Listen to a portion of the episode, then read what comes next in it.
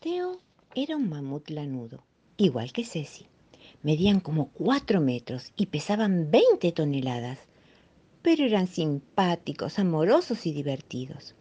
Vivían en la era de los grandes dinosaurios, en la era del hielo, felices y contentos. Les encantaba comer hojas y bayas de las plantas o de los árboles que había a su alrededor. A veces Teo comía tantas que tenía que tomar una siesta al lado del árbol porque le costaba caminar de tan lleno que estaba. Disfrutaban de su gran pasión, pintar en las cuevas, hermosos dibujos que representaban su vida. Solo usaban pigmentos naturales y a veces se entusiasmaban tanto que quedaban ellos mismos pintados como arcoíris. Cuando encontraban cuevas oscuras, entraban a explorar porque les gustaban las aventuras bueno, siempre y cuando no fueran terroríficas. Teo y Ceci eran muy sociables, tenían montones de amigos, grandes, medianos, pequeños. Todo el mundo era su amigo, salvo el más salvaje y peligroso de los animales. El hombre. Teo y Ceci adoraban hacer deportes y correr, sobre todo cuando sus vidas dependían de ello. Eran veloces corredores pedestres, hábiles esquiadores en las heladas laderas escapando del depredador, graciosos patinadores sobre hielo, siempre que no se dieran un trompazo y volaran hasta la copa de un árbol para salvar sus vidas. El problema es que eran tan grandes y pesados con sus espesos pelajes que hasta las ramas de los árboles más forzudos a veces se rompían y todos volaban por el aire otra vez. ¡Catapum! A veces usaban sus trompas para divertirse, tirar bolas de nieve o chorros de agua muy fría directo al salvaje perseguidor.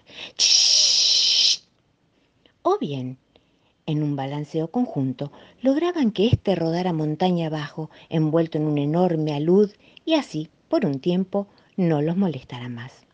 Al caer el sol, les encantaba sentarse junto a la hoguera y contarle a sus amigos sus salvajes aventuras. Calentitos y agotados, se dormían temprano, abrazados. Buenas noches, Teo. Buenas noches, Ceci. Candy Gato y Pepa van al acuario. Un cuento de Peppa Pig leído por Fer Iñarreiraegui. Pepa quería alimentar a su pececito Goldie pero de pronto descubre que su mascota no quiere comer. ¡Ay, parece triste! dice mamá cerdito. Creo que se siente solo, opina papá cerdito. Mamá cerdita tuvo una gran idea. Llevar a Goldie al acuario. Papá cerdito les explicó a los niños que un acuario es un lugar donde hay muchos peces. Hacia allá van en familia.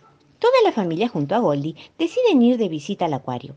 Peppa y George están muy contentos porque Goldie conocerá nuevos amigos. Al llegar los recibe la señora Liebre a cargo de la boletería. Peppa le cuenta que estaban en busca de un amigo para su pececito. El acuario es un lugar en el que se encuentran toda clase de peces. Seguro que vas a encontrar un amigo para tu pececito, dice la señora Liebre. La primera sala está llena de peces pequeños. Algunos de ellos será un nuevo amigo para Goldie, ¿cierto? pregunta papá. Mm, no sé, dice Pepa, me parece que son muy chiquitos para ser amigos de Goldie. Vayamos a la siguiente sala. En la segunda sala, Pepa se encuentra con su amiga Candy Gato, que está paseando junto a su familia en el acuario. Candy le cuenta que a ellos les encantan los peces y que van muy seguido al acuario a mirarlos. Nosotros hemos venido a encontrarle un amigo a Goldie, mi pez, cuenta Pepa. Todos pasan a la tercera sala, pero parece no haber nada ahí. En esta sala no hay nada, dice papá cerdito. Y de repente se abre un enorme ojo gigante que lo mira fijamente. ¡Ay, qué miedo!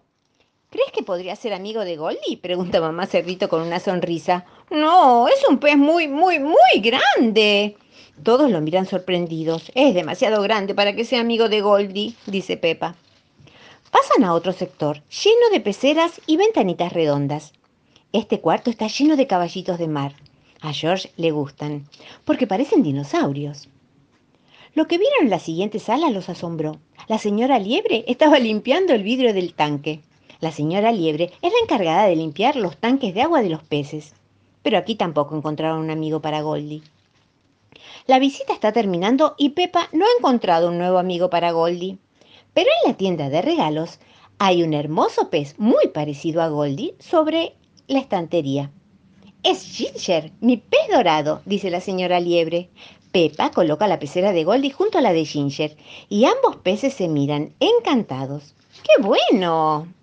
Goldie y Ginger se han hecho amigos y podrán verse todas las veces que Pepa vaya de visita al acuario. ¡Qué bien! Ya no va a sentirse solo, festeja Pepa. Más tarde volvieron a casa con Goldie mucho más animado. ¡Qué suerte!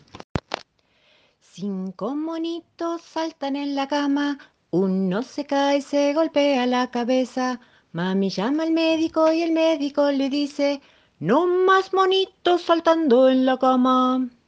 Cuatro monitos saltan en la cama, uno se cae y se golpea la cabeza. Mami llama al médico y el médico le dice, no más monitos saltando en la cama.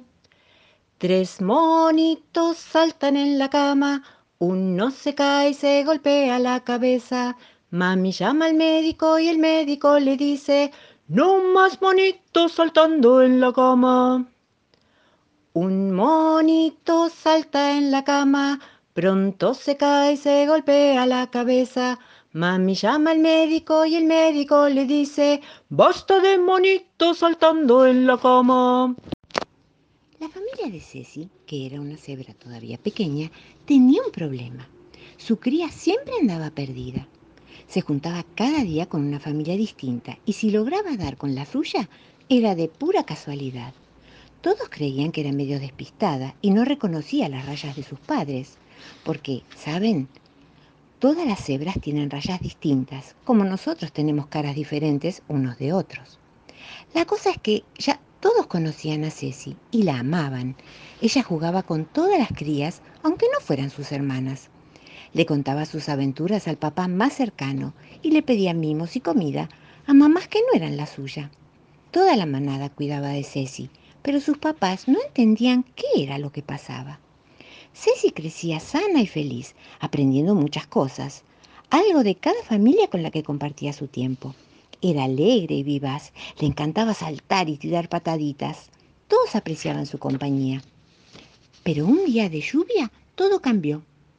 Fue un día maravilloso para todos, sobre todo para las crías de cebra, que adoraban chapotear en el barro y revolcarse. Saltaron y jugaron todo el tiempo, tanto que terminaron todas marrones de barro, todas iguales.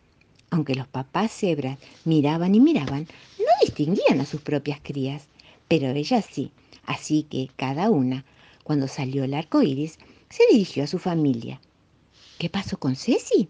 Bueno, ella estaba tan embarrada como las demás. Tenía barro en la cara, en las orejas, en el lomo y hasta un ojo tapado por barro. Y así, con un solo ojo abierto, sin dudarlo, se reunió con sus padres, sin titubeos. ¡Oh! Todos se quedaron boquiabiertos y Ceci aún más. Entre risas y suspiros, los papás de Ceci comprendieron que su cría tenía un problema fácil de resolver. Ceci tenía estrabismo. El ojo izquierdo, que ahora tenía tapado con el barro, no veía lo mismo que el ojo derecho, por eso confundía las rayas. Poco después, sin rastros de barro, Ceci se unió a la manada acompañada de su familia y luciendo unos hermosos anteojos con el ojo izquierdo tapado. Solo tenía que llevarlos durante un tiempo hasta que se le corrigiera la vista. Las cebras estaban felices. Ceci podría distinguir a sus amigos también, así que corrieron a presentarse como si acabaran de conocerla. Muy pronto pudo quitarse los anteojos y volver a jugar y saltar sin temor a romperlos. Ceci sirvió como ejemplo a sus amigos. Algunos tuvieron que usar anteojos como ella, otros se pusieron aparatos en los dientes y algunos hasta botas ortopédicas. Gracias a Ceci, se convirtieron en una manada de cebras muy especial. Ceci siguió creciendo y ahora tiene sus propias crías. Es una mamá muy feliz. Cada noche, papá le lee un cuento a Gea y a Luna. Hoy les contó el cuento del tigre feroz. Colorín y colorado, dice papá, el cuento se ha terminado y el tigre se va a dormir. No, no, otra vez, otra vez, contalo otra vez. Papá vuelve a leerlo y después termina de verdad. otra vez, otra vez. No, dice papá, ahora ustedes tienen que apurarse para llegar a su choza antes de que oscurezca. Gea y Luna recorren el primer tramo montada sobre los fuertes hombros de papá, que barrita y se mueve como un robusto elefante. Pero entonces deben cruzar un ancho río imaginario. Los tres nadan tranquilamente, no le temen a los cocodrilos que los escoltan hasta la otra orilla. Al llegar al otro lado, descubren huellas en la arena. ¿Serán las huellas del tigre feroz? se preguntan. Siguen su camino en puntitas de pie para no despertar al feroz felino. Cruzan el bosque, pero allí la lluvia es tremenda y tienen que cubrirse con un viejo paraguas que encontraron en el sendero. Como la selva camino a casa se hace cada vez más espesa, deben arrastrarse por el suelo en su último esfuerzo por llegar. Con las últimas fuerzas logran llegar a sus chozas. Geo y Luna se acomodan entre sus amigos de peluche que las estaban esperando. Antes de dormir, Papá les da las buenas noches. Buenas noches, osito de felpa. Buenas noches, serpientes de colores. Buenas noches, loro. Buenas noches, perro. Buenas noches, conejo. Buenas noches a todos los ratones. ¡Qué oscuridad! dice Gea. Es de noche, responde papá. Ahora a dormir. Buenas noches, Luna. Buenas noches, papá. Buenas noches, Gea. Buenas noches, papá. Al salir papá de la habitación, el silencio las envuelve. De pronto, Gea se sienta en su cama. ¿Qué fue eso? ¿Un crujido? ¿Se habrá despertado el tigre? Pero no, era Luna que se movía en su cama, choza. Gea baja las escaleras y se mete junto a su hermanita en la cama de abajo. Con las mullidas cobijas construyen una carpa y se meten acurrucadas para protegerse mutuamente por si viene el tigre del cuento. En la carpa hace calor y está oscuro. Gea y Luna se sientan bien juntitas, contienen el aliento y escuchan. De pronto oyen un ruido. Gea saca la cabeza de las mantas. No es el tigre, dice. ¡Escondete! ruega Luna, pero Gea se pone nerviosa y le dice ¡Shh! Luna asustada grita ¡Socorro! ¡Viene el tigre! Y la carpa se derrumba. Justo en eso entra papá. Luna llora. No quiero dormir en la choza, dice entre sollozos. Dormí en tu cama, amor, la tranquiliza papá. Tu cama es cómoda y es segura. Además, el tigre hace mucho que dijo buenas noches y se fue a dormir. Luna se duerme. Papá se va. Gea se siente sola allá arriba. Tiene los piecitos fríos. Luna duerme abajo, en su camita tibia. Entonces Gea se descuelga hasta la cama de Luna. Luna medio dormida sonríe y susurra. Gea, ¿qué dijo el tigre? Buenas noches, dije yo, dice Gea. Buenas noches, dice él.